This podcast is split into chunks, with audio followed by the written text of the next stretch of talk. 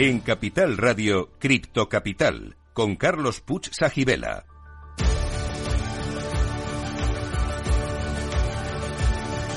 Saludos a todos los criptocapitaleros. Para vosotros es este programa el primero de la radio española que te cuenta lo que nadie te está contando sobre la tecnología blockchain y el mundo cripto. Estamos aquí para informar, formar y entretener, y si es posible, todo a la vez.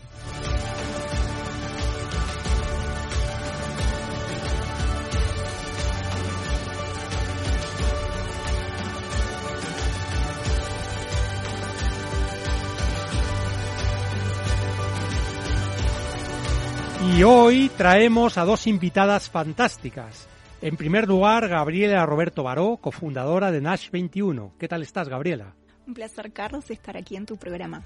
Ahora estamos contigo. Y en segundo lugar entrará luego por teléfono Soraya Cadalso, cofundadora de Utopion Metaverse. Y también tendremos en el programa nuestro Cripto Enigma, la Criptopedia, el Cripto Test y el Cripto Consejo. Y empezamos con el Cripto Enigma. Hoy el Cripto Enigma consiste en saber qué es el proyecto Cicada 3301. Repito, Cicada 3301. Resolveremos el Cripto Enigma al final del programa, pero solo si sois buenos.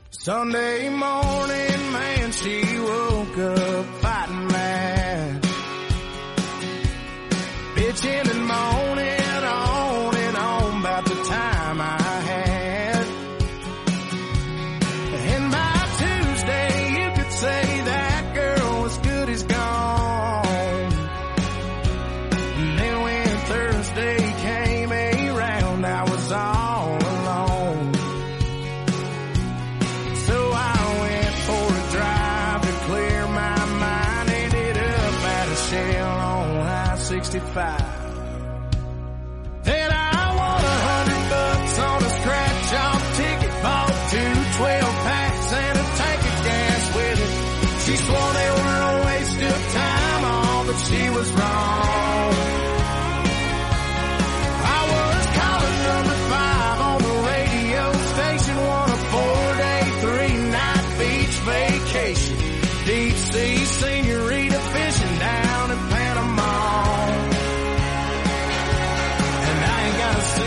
Cripto Capital, con Carlos Puch Sajibela.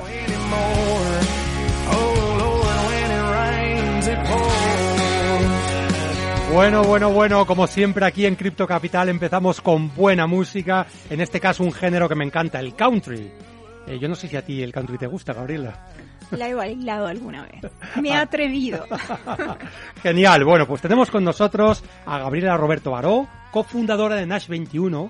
Gabriela ha trabajado más de 15 años en la industria financiera y en el ecosistema emprendedor de Latinoamérica. Desarrolló su carrera profesional en marketing, transformación digital, innovación, fintech y criptoactivos. Eh, ha sido parte de Ripio, uno de los exchanges más grandes de Latinoamérica. Cofundó AgroToken, compañía de tokenización de commodities agrícolas que hoy tiene operaciones en Argentina, Uruguay y Brasil. Es cofundadora de Nash 21 junto a un equipo de referentes del ecosistema cripto europeo y de real estate, donde el objetivo es redefinir el mercado del alquiler. Wow, Gabriela, qué trayectoria, ¿no? Así parece un montón, pero bueno, eh, te costó llegar hasta acá. ¿Te, te quedas con alguna de las, bueno, siempre supongo que la que estás ahora, ¿no? Pero ¿te quedas con alguna de los proyectos o iniciativas de, de- en los que has participado a lo, a lo largo de tu vida? Yo creo que, como dice Steve Jobs, ¿no? Que uno Sí. conecta los, los puntos mirando hacia atrás. Y me siento bendecida por todos los, los lugares por los que pasé, con sus desafíos, con sus cosas buenas. No me gusta hablar de, de- de cosas malas, sino que, que son desafíos porque mirando atrás es lo que, lo que me llevó hasta acá. Ajá. A lo mejor hace 15, 20 años no sabíamos lo que era cripto, pero de a poco esas cosas que fueron pasando, cómo se fue hilando la tecnología misma, cómo fue surgiendo, fue una de las de las primeras mujeres en fintech en, en Latinoamérica que, que nos metimos en, en ese lío y, y la verdad un, puedo decir que es una bendecida, un camino fascinante. Yo creo que todavía sois pocas, pero muy brillantes. ¿eh? Eso también lo tengo que decir. ¿eh? Tiene que haber más, pero sois muy brillantes. ¿eh? Bueno, hay una pregunta que hacemos a todos nuestros invitados, que es el famoso criptotest. ¿Eres criptofan o criptoescéptica y por qué? No, bueno, criptoescéptica, ¿no? Eso Por su- ya me imaginaba. Por ya me supuesto. imaginaba. Por supuesto, creo fervientemente en esta tecnología y, y cómo crea, cómo crea cosas nuevas. Eh, creo en el buen uso de la tecnología, Ajá. más allá de que sea cripto, hoy está muy de moda todo lo que es la inteligencia artificial. Eh, eh, el uso de la tecnología en favor del, del ser humano. ¿no? Creo en el uso de, de- de lo que es inteligencia artificial para sacarnos esa- ese trabajo repetitivo y poder disfrutar más de la familia. Eh, gestar nuevos modelos de negocios porque es el, es el, van a ser productos para las nuevas generaciones. ¿no? Pero, o sea, to- todo lo que es blockchain eh, me encanta, es una nueva, es un nuevo modo hasta de decirte de, de concebir las cosas que, que, que, bueno, la, vida diaria, porque crecen nuevas, nuevas cosas, ¿no? Esto de los commodities con la tecnología, bueno, Claro. ¿qué surge? El real estate con la tecnología, ¿qué surge? Y bueno, y todo lo, que viene detrás. ¿Cómo te inicias tú en este mundo, Gabriel? O sea, ¿de dónde viene tu interés inicial y cómo te adentras en los en el mundo de, la- de las criptomonedas, de los criptoactivos, de la blockchain? ¿Cómo es? Me da risa porque eh, eh, son esas cosas, la, vida es mágica, ¿no? Y, y, bueno, trabajé más de, de 15 años en la industria de, en la industria bancaria. Sí. Eh, tuve la oportunidad de, de- estar junto a, a- a una, a un dueño de un banco Sí. dentro de, bueno, en, en Argentina.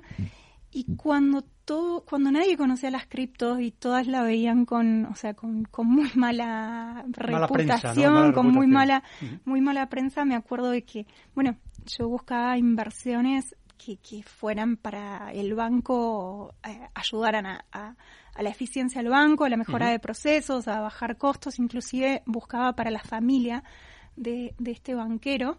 Y me acuerdo haber ido a un evento de innovación donde conocía a los chicos que, que luego me sumé al equipo de Ripio. Sí. Y entonces, sin terminar de entender las cosas, dije, acá hay un negocio. Me acerqué cuando terminó la ponencia y le digo, yo soy Gabriela, eh, soy parte del equipo de innovación de este banco. Sí.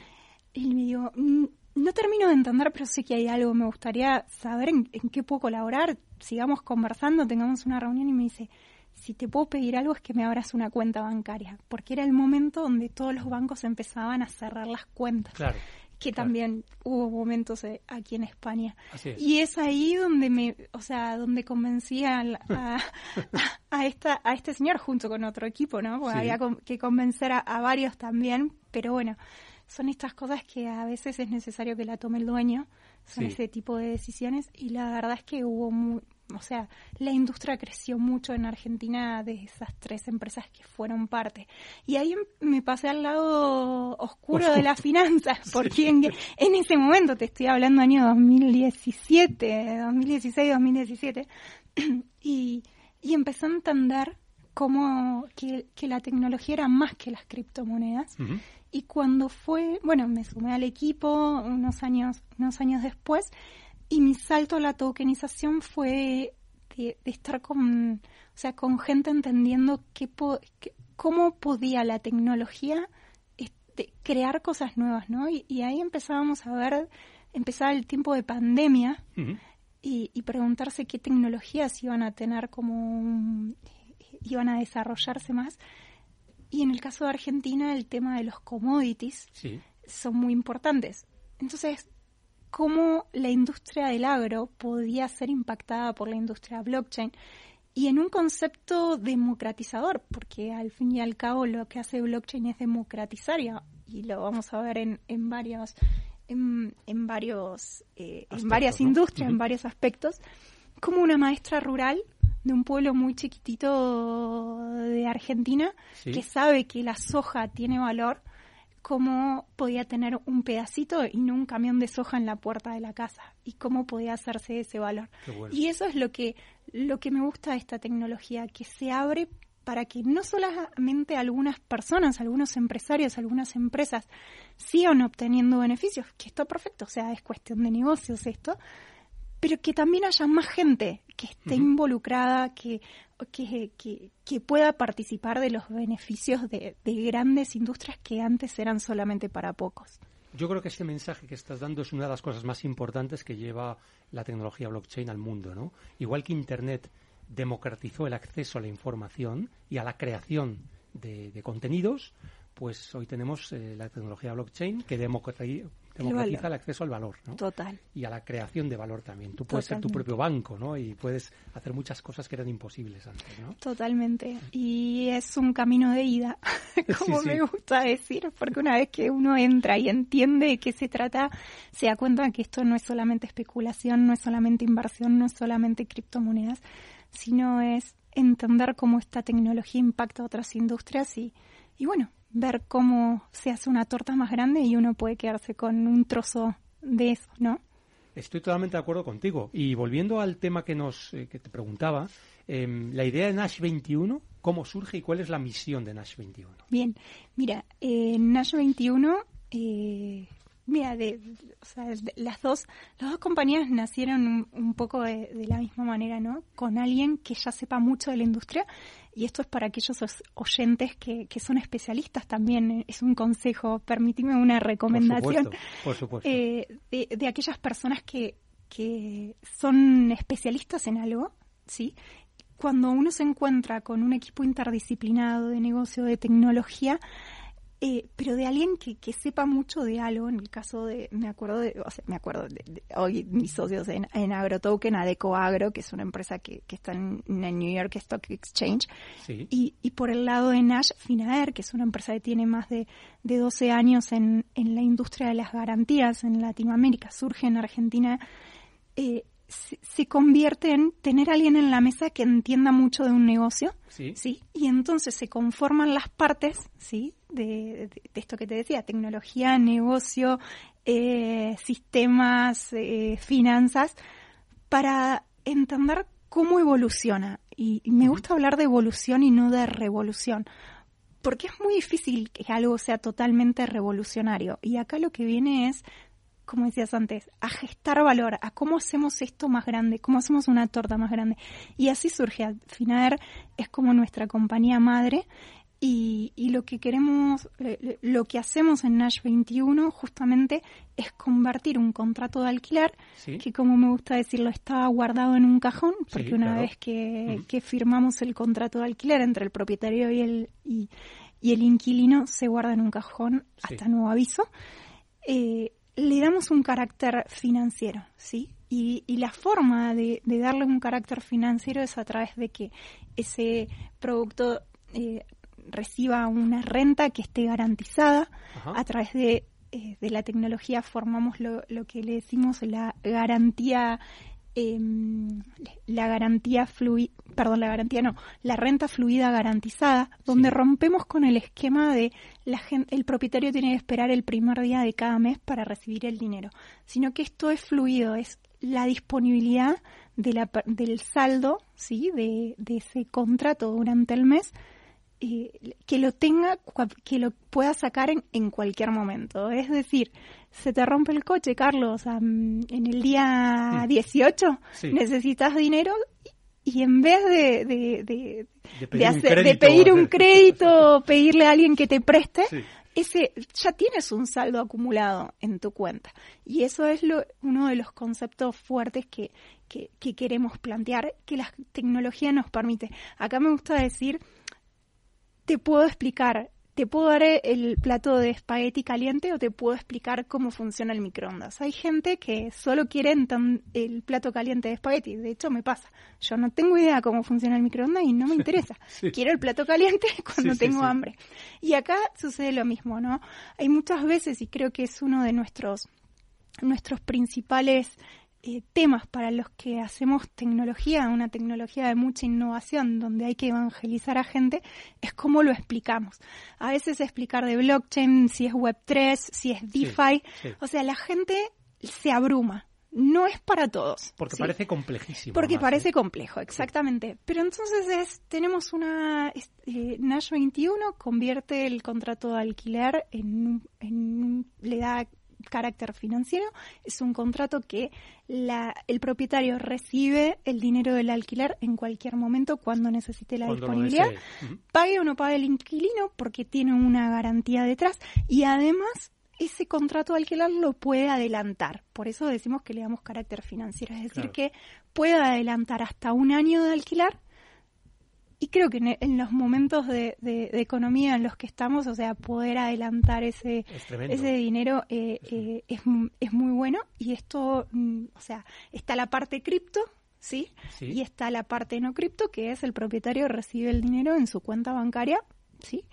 Y, y bueno, ya cuando la persona es más cripto, o sea, pueden hacer otras cosas, por Claro. ejemplo, maximizar su rentabilidad, o sea, a través de, de inversión, un poquito más complejo, tampoco tanto, pero sí la idea es que lo pueda maximizar cuando adelanta el alquiler, pues nos damos cuenta de que la gente no lo adelanta porque ti- tiene una necesidad, Claro. sino que muchas veces, o sea, lo adelanta porque tiene otras inversiones. Eso es. ¿sí? que quiere maximizar su rentabilidad. Y un poco de, de- de eso se trata. Y por el lado de los inversores, esto que hablábamos antes de la democratización, Sí. que cualquier persona en el mundo pueda estar expuesto a la rentabilidad de un piso en España. Y que no tenga que tener el conocimiento de si cierto barrio es mejor que otro. Porque como está garantizado, esos contratos al convertirse en NFTs, cualquier persona en el mundo puede obtenerlos y estar expuesta a esa rentabilidad fluida, ¿sí? Esa posibilidad de sacar el, el- el saldo de- del contrato cuando quiera. Eh, y eso es algo que, que, que, bueno, que está también un, un poco como siendo una evolución en, en la inversión y, y en las posibilidades, sobre todo de las de las personas que venimos invirtiendo en cripto, porque me, me incluyo Claro. entre ellas, y que se está diversificando hacia la inversión de criptoactivos, ¿no? Y esto es un activo, un token que representa los derechos de cobro de renta futura de un contrato de alquiler. Es increíble, o sea, estáis tokenizando esos derechos de alquiler de rentas de diferentes inmuebles. ¿Es solo para propiedades inmobiliarias en España o también fuera de España? En este, mm, eh, nosotros hace un año que lanzamos en el mercado, justamente en, en este mes, eh, tenemos ya 500, más de 500 contratos tokenizados, tienen un valor de más o menos 7 millones y medio de, de euros. Sí. Arrancamos este proyecto, eh, este proyecto que es compañía ya, Claro. en, en España para empezar a hacer eh, los mm, esto que le decimos el MVP, ¿no? El producto, Producto mínimo, viable, ¿no? eh, vi- viable. Eh, estuvimos mm, bastante tiempo consolidando el producto, haciendo ajustes con esto que te decía antes de la comunicación, lo importante que, que no es enamorarse de la tecnología, sino que la gente te entienda lo que, lo que va a comprar, que realmente vea el valor que, que uno crea. Y, y entonces de, de esta manera, entonces, eh, bueno, las personas pueden estar expuestas de, a- al alquiler. Aquí lo importante es que resolvéis un problema o una necesidad que existía y no estaba bien resuelta por los medios tradicionales.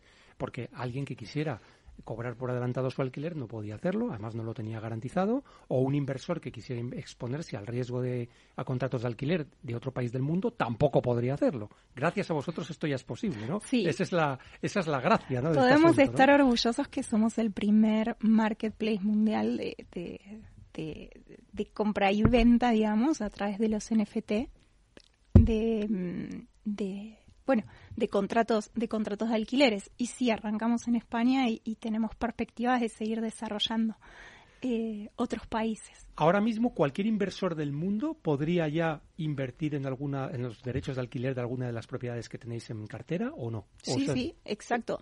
Porque eso hoy eh, todavía es Web3. Ajá. Sí. Eh, nosotros, ¿Por qué dices todavía?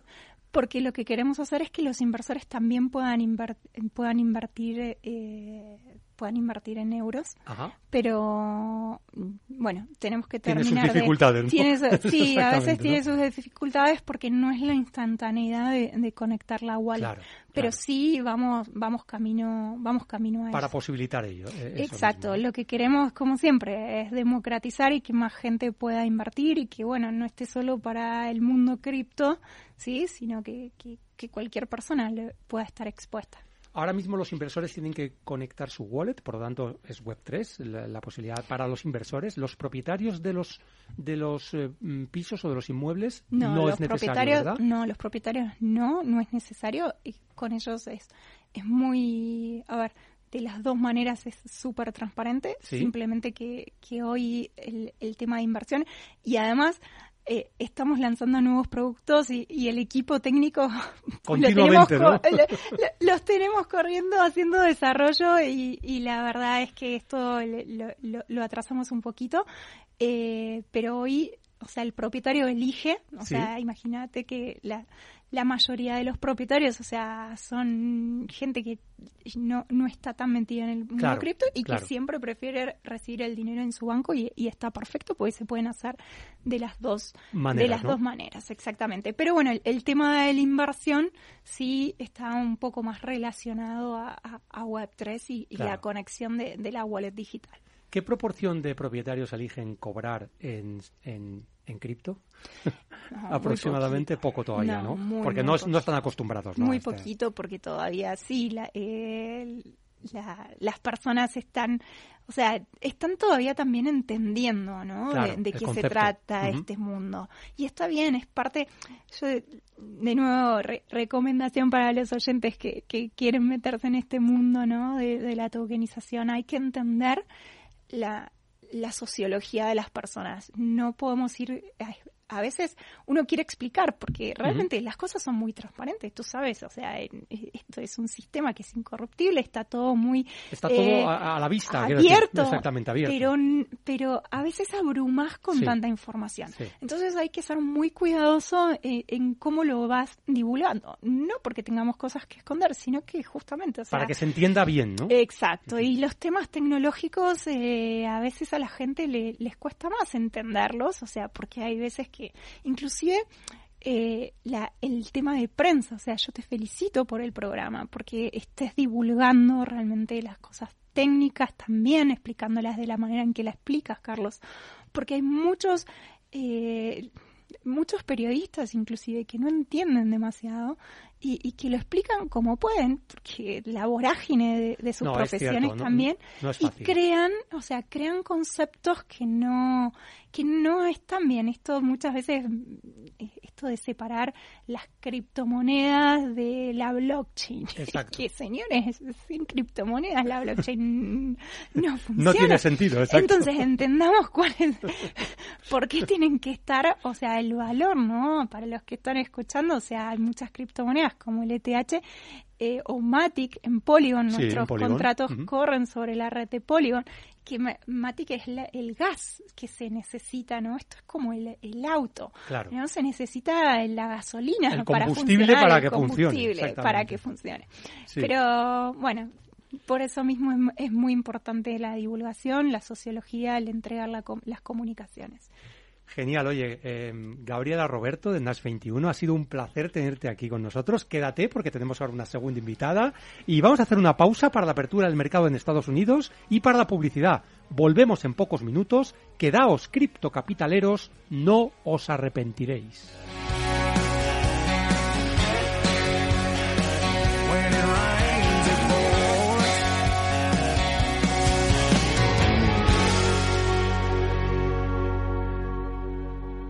En Capital Radio, Cripto Capital, con Carlos Puch Sajibela. Esto te estás perdiendo si no escuchas a Rocío Arbiza en Mercado Abierto. Mario Waits, profesor de ESIC y ex consejero del Fondo Monetario Internacional. llueve sobre mojado, porque antes del conflicto ya el tema de la política monetaria venía muy expansiva, lo que llamamos nosotros la fiesta party pachanga en el Banco Mundial, emitir mucho dinero, y ya llevamos mucho tiempo, con lo cual veníamos con una inflación altísima antes del conflicto. Imagínense que a partir de ahora, con la subida de la energía, yo siempre explico a mis alumnos que si hay algo que afecta muchísimo la inflación es el petróleo, ¿no? Porque afecta al transporte afecta a todos los derivados, ¿no? Fertilizantes, plásticos, pintura. O sea que si sube el precio del pollo no pasa nada, pero si sube el precio del petróleo sí. Mercado Abierto, con Rocío Arbiza.